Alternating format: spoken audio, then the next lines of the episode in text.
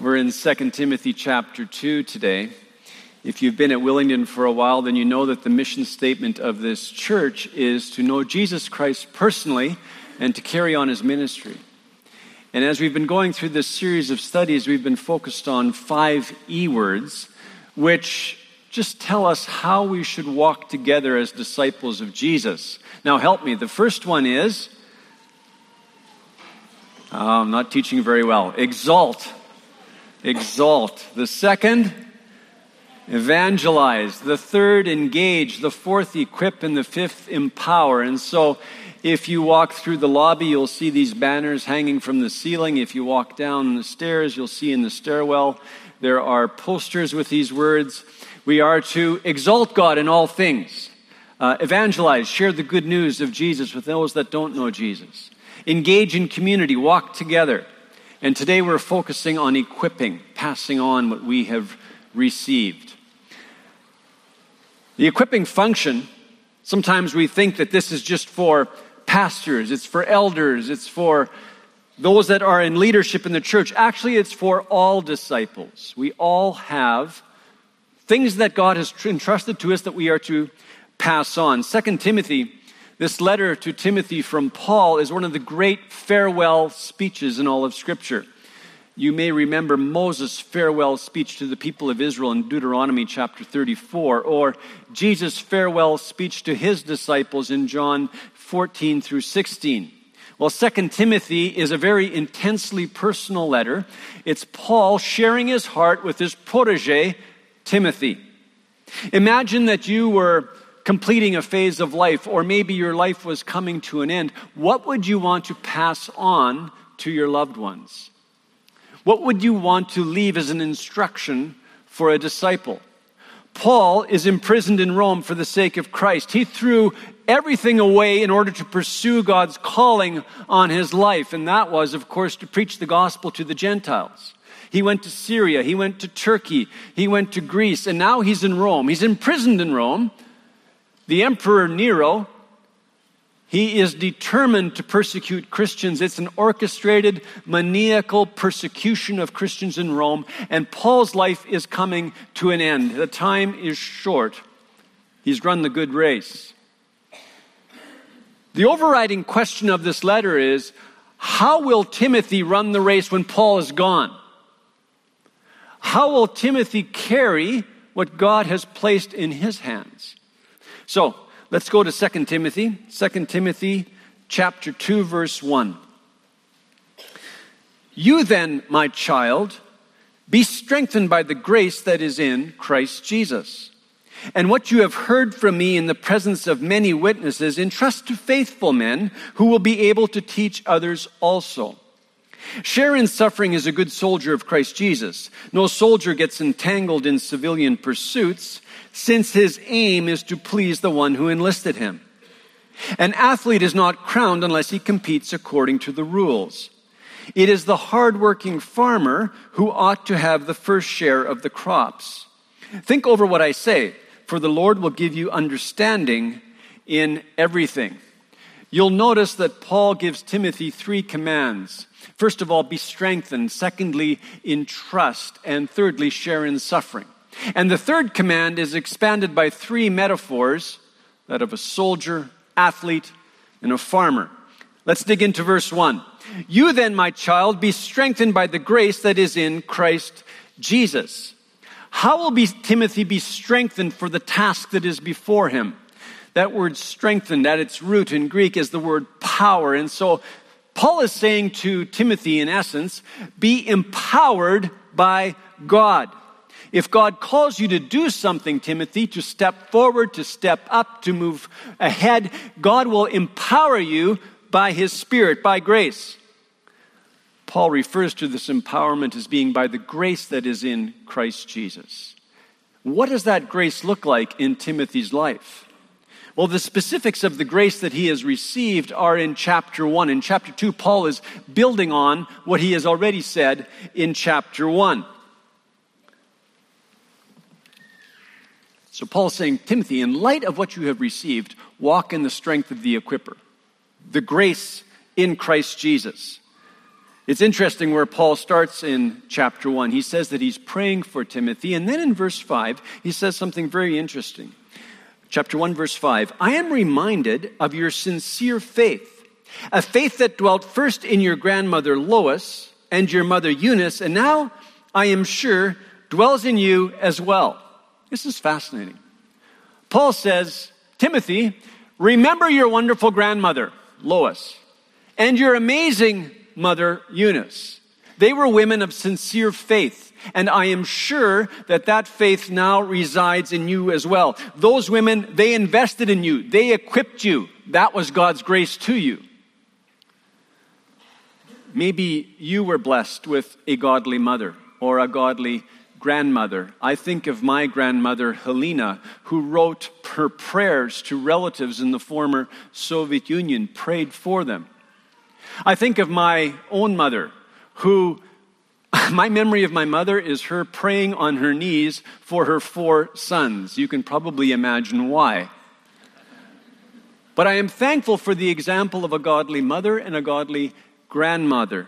Paul had a godly mother. He had a godly grandmother. And Paul says, Give thanks for the grace that you have received. And so, today, thank God for your mother, for your grandmother.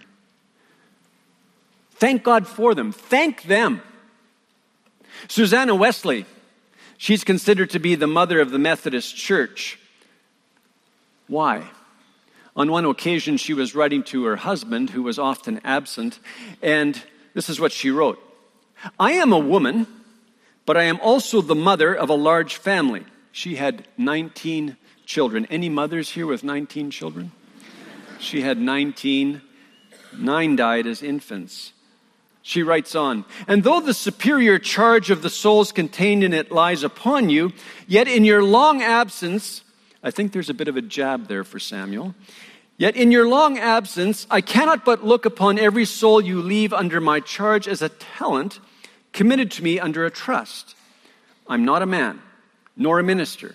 Yet as a mother, I felt I ought to do more than I had yet done. I resolved to begin with, be, to begin with my own children, in which I observe the following method. I take such a proportion of time as I can spare every night to discourse with each child apart. On Monday, I talk with Molly. On Tuesday, with Hetty. Wednesday, with Nancy. Thursday, with Jackie. Friday, with Patty.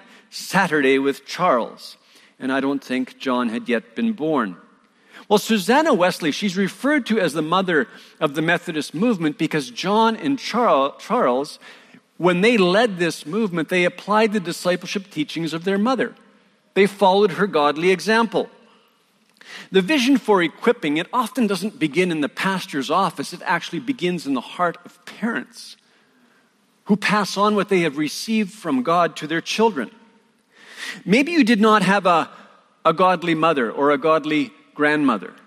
But I'm sure that in the life of the church, God has provided for you women of godly character that have inspired you, mother figures. It may have been an aunt, a cousin, or another woman present in the church. But God, by His grace, through the family of faith, provides the examples of godly women that follow Jesus. And we're called to be thankful. That's God's grace to us. Going back to verse 1, chapter 2, verse 1 of 2 Timothy. The language in that verse, it's intimately connected to chapter 1, verses 6 through 8. Let's read a few of those verses. Chapter 1, verse 6. For this reason, I remind you to fan into flame the gift of God, which is in you through the laying on of my hands. For God gave us a, a spirit of, not of fear, but of power and love and self control. What's the gift of God that Timothy received by grace? That word gift of God in verse 6, it has as its root grace. The grace that Timothy received was the gift of the Holy Spirit when he deposited his faith in Christ as his grandmother and mother had done. He received the Holy Spirit through the laying on of hands, Paul says. Jesus abiding in Timothy, Christ in him. So Paul says, fan into flame the gift of God which is in you. Stir up the smoldering embers into a living f- flame. Pray for the infilling of the Spirit, Timothy. The Spirit given to you is not one of fear, but of power and love and self control And the Spirit within you is there to empower you for all moments of life, all circumstances. You've been blessed by the sincere faith of your grandmother and your mother, and you've been equipped with the Spirit of God Himself. Paul goes on, chapter 1, verse 8. Therefore, do not be ashamed of the testimony about our Lord, nor of me, His prisoner, but share in suffering for the gospel by the power of God who saved us and called us to a holy calling, not because of our works, but because of his own purpose and grace, which he gave us in Christ Jesus before the ages began. Then down to verse 13. Follow the pattern of the sound words that you have heard from me in the faith and love that are in Christ Jesus. By the Holy Spirit who dwells within us, guard the good deposit entrusted to you. So Paul says to Timothy very clearly, don't be ashamed of the gospel. You've received this high calling. You've been entrusted with the good news of Jesus Christ. By God's grace, in His sovereignty, for His purposes, you have been entrusted with the good news of Jesus' life, His death, His resurrection, His exaltation, and all that it means for those who call on Jesus to be made alive by the Spirit, to be justified before the Father, declared righteous to have the guilt of sin removed, shame removed, to be at peace with God, to be healed, to be saved, to be made whole. So, Timothy, be strengthened. Be empowered by the example of your grandmother. Be strengthened by the example of your mother. Be strengthened because you have received the gift of God abiding within you. Be strengthened by your high calling. You were set apart to proclaim the good news. And Paul would say, follow my example. I'm running this race. I'm enduring. Follow my example. Endure. All of this, God's grace to you, Timothy. John Wesley, as a young man, he struggled in his faith. He was educated at Oxford. He struggled to understand the grace of God in his life. But there was a day when God spoke to him very clearly through the Word. And when he came to an understanding of God's grace to him, that he was a child of God by grace through faith, he became a preacher. And he literally rode thousands of miles proclaiming the good news of Jesus Christ as only a preacher could under the empowerment of the Holy Spirit.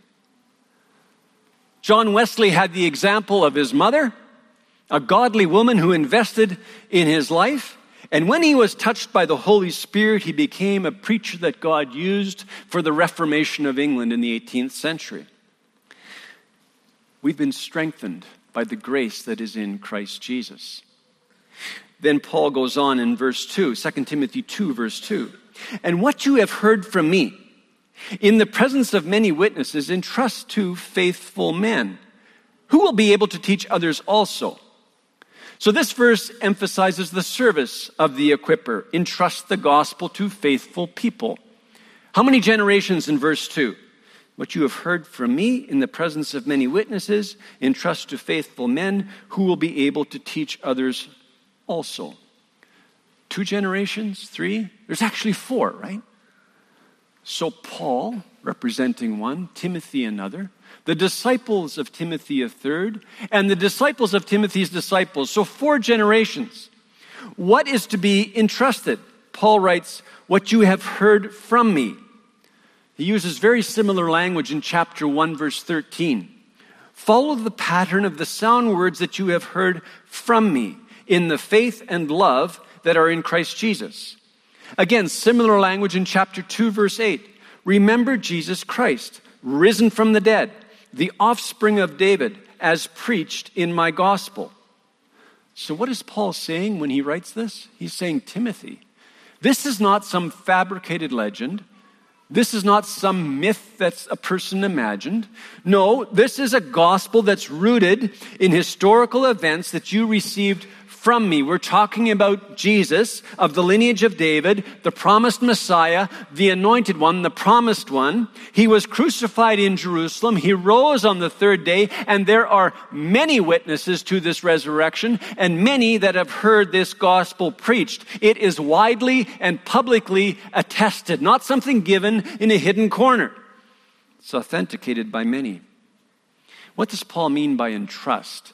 That word entrust that means to deposit, to keep for safekeeping, it's banking language. And so he's saying, Timothy, if you're going to deposit something into the vault of your disciples' heart, then deposit gospel truth. And that truth will always point people to Jesus.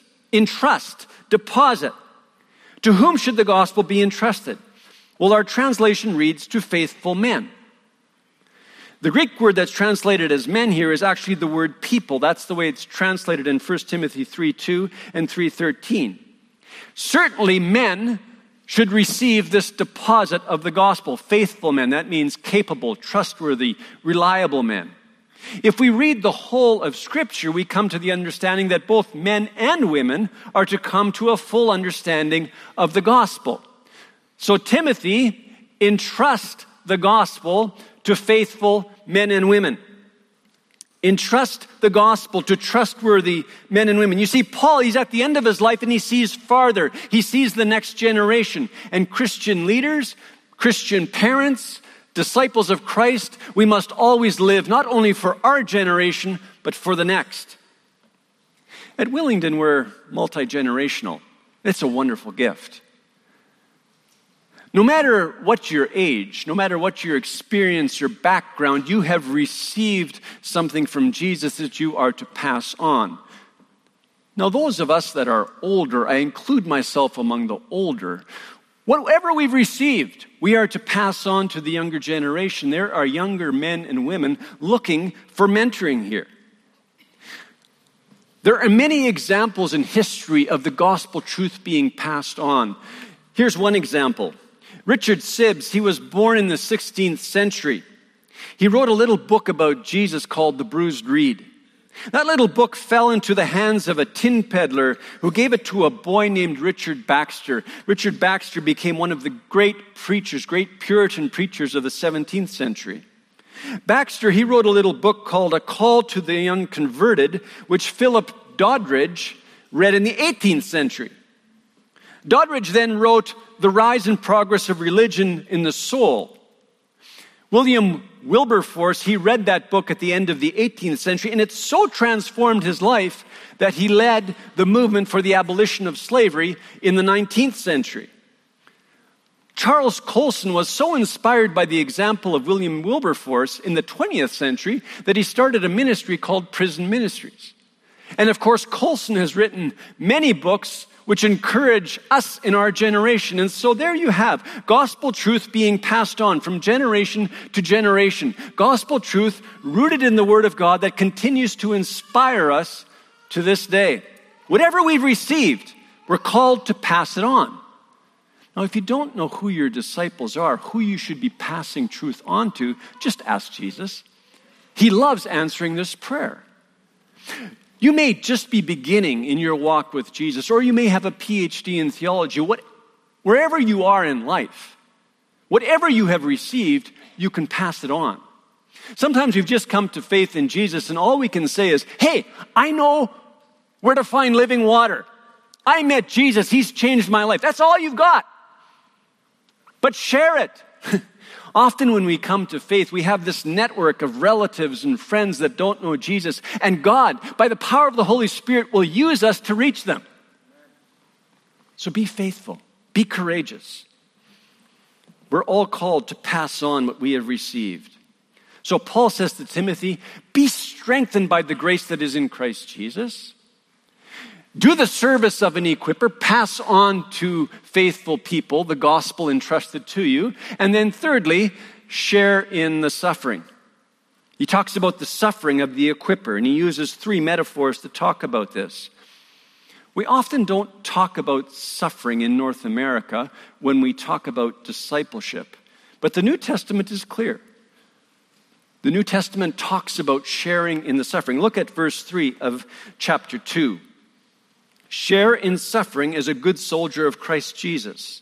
No soldier gets entangled in civilian pursuits since his aim is to please the one who enlisted him. So, Timothy, expect to suffer. It's part of the discipleship journey. But suffer like a single minded soldier. Paul writes that no soldier gets entangled in civilian pursuits. Uh, this verse is sometimes misinterpreted to mean that, okay, don't Don't engage in secular life. Give your life to ministerial stuff, like be a pastor, be a missionary. Well, the truth is that we are all called to live a missionary life. No matter, no matter where we are, no matter what we do, we are all called to live a missionary life. The message is not be a pastor, not a lawyer. Be a missionary, not a paramedic. That's not the message. We'll remember from Colossians chapter 3 last week that we learned that all of life is to be lived spiritually, in obedience to the Spirit, grounded in the Word of God. No matter where we are, no matter where we are working or living, we are not to become entangled in things in such a way that we miss our primary calling, the reason for our existence. The call here is to single mindedness, to focus, the call is to exercise wholehearted devotion to our commanding officer. And that commanding officer, of course, is Jesus. Paul in 2 Timothy chapter 4 verse 10 he refers to an example Demas who because he loved the world abandoned his mission. And so he's saying to Timothy and to us, don't look back. Don't get enmeshed. Don't get entangled. Don't look for an easier path. In my daily Bible reading, I've been reading through First Chronicles, and I was encouraged by First Chronicles 12 recently, which describes David's warriors, and I love the way that they are described. First Chronicles chapter 12, verse 32. Of Issachar, one of the tribes of Israel, men who had understanding of the times, to know what Israel ought to do. 200 chiefs, and all their kinsmen under their command. Of Zebulun, another tribe, 50,000 seasoned troops, equipped for battle with all the weapons of war to help David with singleness of purpose. David's warriors, of course, were often called to battle. They needed to be equipped.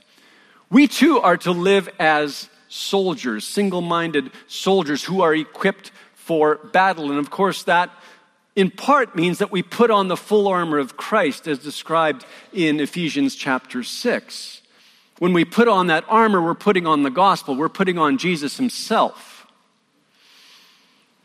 Last weekend, I shared with you that we've had some interesting neighbors for the last four months, drug dealers living above us. And so, as we've prayed for them in the situation, we've asked ourselves the question what does it mean to be equipped for the battle in our day, in real life? How do we pray for the people above us? How do we pray for the people that they are dealing drugs to? How do we pray for government officials? How do we pray for the justice system? How do we pray for the chief of police? How do we pray for our neighbors? At some level, when drug is being dealt in our city, all are affected. How do we pray in our day? What does it look like to be equipped for battle, to hold up the shield of faith, to believe that God can do a miracle in our day? So we've prayed for them. We've prayed for their salvation. We've prayed for our city. Thank you for your prayers because they moved this last week. but we continue to pray for them. They need Jesus. The Lord calls us to understand our times. One of my um, burdens for the Canadian church is that I believe the Canadian church is not aware, fully aware of the times in which we live. So, are we equipped for battle in our day as our society becomes increasingly hostile to Jesus, to the people that follow Jesus, to the church, to gospel truth? Will, be, will we be able to stand in our day? Are we equipped for the battle? Do we understand the day that we live in? When society is going in a direction away from God, you can be sure that God is moving in a different direction.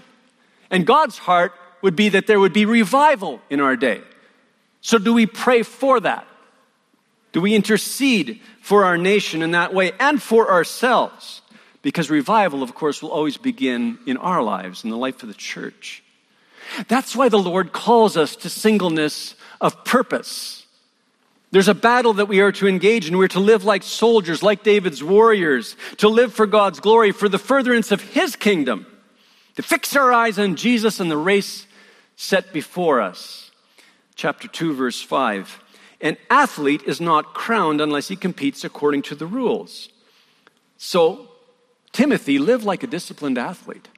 Paul's saying at least three things with this metaphor. Run according to the rules of the contest, Timothy. Athletes at that time, they, they prepared themselves for, for the games in Greece with a lot of discipline, a lot of rigor. They were expected to train for 10 months prior to the games. And so he's saying, Timothy, train for the contest. Get ready. Thirdly, you'll notice that the athlete runs with the goal of winning the prize, of being crowned. No point in running the race if you're not running for the crown. Of course, at that time, the victor would receive a wreath, a crown, symbolizing that he was the victor. I was talking to someone from church the other day, that we were talking about playing hockey. What's the point in playing hockey if you're not playing to win? So Paul is saying, run the race, running for the crown. And of course, what is the crown? What is the prize? This is Paul's answer, 2 Timothy 4, verse 6. For I am already being poured out as a drink offering, and the time of my departure has come. I fought the good fight. I have finished the race. I have kept the faith. Henceforth there is laid up for me the crown of righteousness which the Lord, the righteous judge, will award to me on that day, and not only to me, but also to all who have loved his appearing. To all who have loved his appearing. Eugene Peterson has written that when Jesus fills the imagination of a disciple of Jesus, when the disciple lives for the appearing of Jesus, the coming of Christ, then all other worries and fantasies dissipate. Let me say that again. If Jesus fills our vision, the coming of Jesus, the appearing of Jesus fills our vision, then all other fantasies and worries dissipate. You see, then you fight with the single mindedness of a, sho- of a soldier. You run with the discipline of an athlete, and you toil like a hope filled farmer. Chapter 2, verse 6. It is the hardworking farmer who ought to have the first share of the crops. I think farmers always believe that they should have the first share of the crops because they have worked so hard. One thing about farmers is that they always have the harvest in view. They live with hope. You don't plow the soil, plant seeds, tend the plants, weed, fertilize, water if you don't have the harvest in view. You observe weather cycles, seasonal patterns. You try to understand the times. You do everything with the harvest in view, which at the end of the day is in God's hands. James chapter 5 verse 7. Be patient therefore, brothers, until the coming of the Lord. See how the farmer waits for the precious fruit of the earth, being patient about it, until it receives the early and the late rains. You also be patient. Establish your hearts, for the coming of the Lord is at hand. So, a disciple of Christ that lives under the empowerment of the Spirit will always live with the coming of Jesus in view. One of the teachings that is very pervasive in our day is that we should just be present in the moment. Sometimes it's called the art of now, or it's referred to as mindfulness. And the teaching is that we are to be attentive to the moment, that we are not to grasp our thoughts nor push them away. We are not to judge our thoughts, just experience the moment. It's understood that this will reduce stress and anxiety. The teaching is that as you experience the moment, as you are mindful, then you become less conscious of yourself and more in tune with the universal impersonal energy that unites all things. Now, what is often not made explicit in our schools that this has a religious foundation. And what it actually means is the removal of God from our lives, the annihilation of the self, and the end of all things a Psychology Today article, which is supportive of mindfulness, says that a cartoon that appeared in the New Yorker actually sums it all up. And in the cartoon, there are two monks just sitting, meditating. And the younger one looks to the older with a quizzical look. And finally, the older one looks to the younger and says, Nothing happens next. This is it. Nothing happens next. This is it.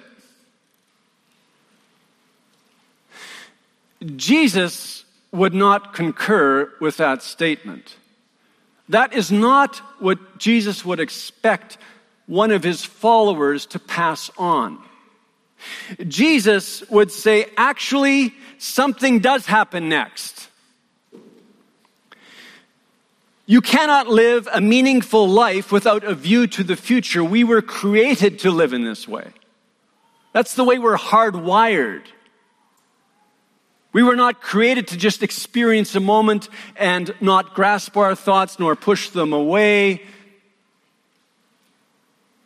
nor judge them, just experience the moment. That's not the teaching of Christ. It is not truth. Jesus would say, I am the truth. I am the one that reveals truth to you. I actually give you a path to follow, a reason to, li- to live, a race to run. I fill your past, your present, and your future with meaning. And if you want to live the moment fully, then walk in the fullness of my spirit, and you will be as attentive to the moment as you possibly could be. But attentive to the moment under the inspiration of the Spirit with that kind of clarity, that kind of focus, that kind of vision, actually alive in being the person that you were intended to be with a full understanding of who God is. Listen to the way that Paul ends this passage. Think over what I say, ponder it. Could be translated, work out what I'm getting at. Consider this web of commands, the metaphors in this text. Think beyond to the road ahead. The Lord will give you understanding in everything, He'll give you insight in everything.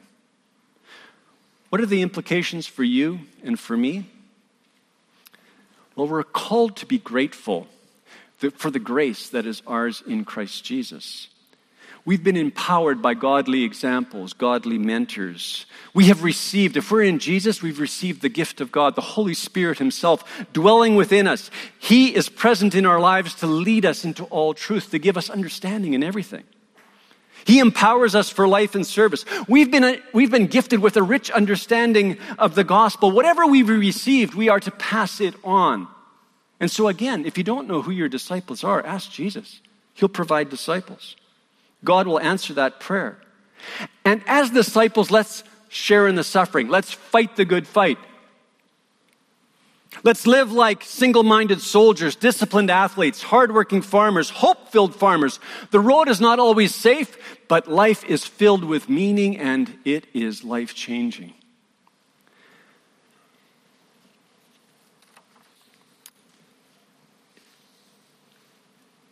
Before the Second World War began, Adolf Hitler, he was insistent, as, ins- as insistent as the Roman Emperor Nero was in Paul's day, that his sovereignty be unquestioningly acknowledged. In Germany, Western Europe, whatever Adolf Hitler imagined, he could not tolerate the thought of any other sovereign lord. And in that climate, Dietrich Bonhoeffer said, wrote, when Christ calls a man, he bids him come and die. Gospel truth for that day, for our day. Uh, Dietrich Bonhoeffer, he wrote a classic book on discipleship, The Cost of Discipleship. It was published in 1937. I encourage you to read it. In that book, he writes, we pay no attention to our own lives or the new image which we bear, for then we should at once have forfeited it since it is only to serve as the mirror for the image of Christ on whom our gaze is fixed. The disciple looks solely at his master. The disciple looks solely at his master. So Bonhoeffer lived with Jesus filling his vision for the future. He lived for the appearing of Jesus. Several years later, he, of course, was imprisoned by the Nazis. And the testimony that came out of the prison where he was being held was that he exuded the peace of Christ as he lived for the appearing of Jesus. His life, of course, was taken prematurely just before the end of the Second World War, taken by his Nazi captors. But Bonhoeffer, he entrusted something to his disciples. He entrusted the gospel. He passed on a godly example. He left his writings with us. What he received from Jesus, he passed on. What would inspire us? What would motivate us to live in this way? Well, one, the grace that Paul received, the grace that John Wesley received, the grace that Dietrich Bonhoeffer received, we have received that same grace in Christ Jesus. They live to please their Lord, their commanding officer. We are called to live for Jesus, for his glory. Those men, they lived with a reward in mind. They were focused on what Jesus had for them. They were waiting for the day when they would see Jesus face to face. And we are called to live in the same way because there is a day coming when we as disciples will hear from Jesus, Well done, my good and faithful servants. May Jesus fill our vision. May the vision for the coming of Christ so fill us that all fantasies and worries of this age dissipate. May we walk for the glory of Christ. Amen. Amen. Let's stand for prayer.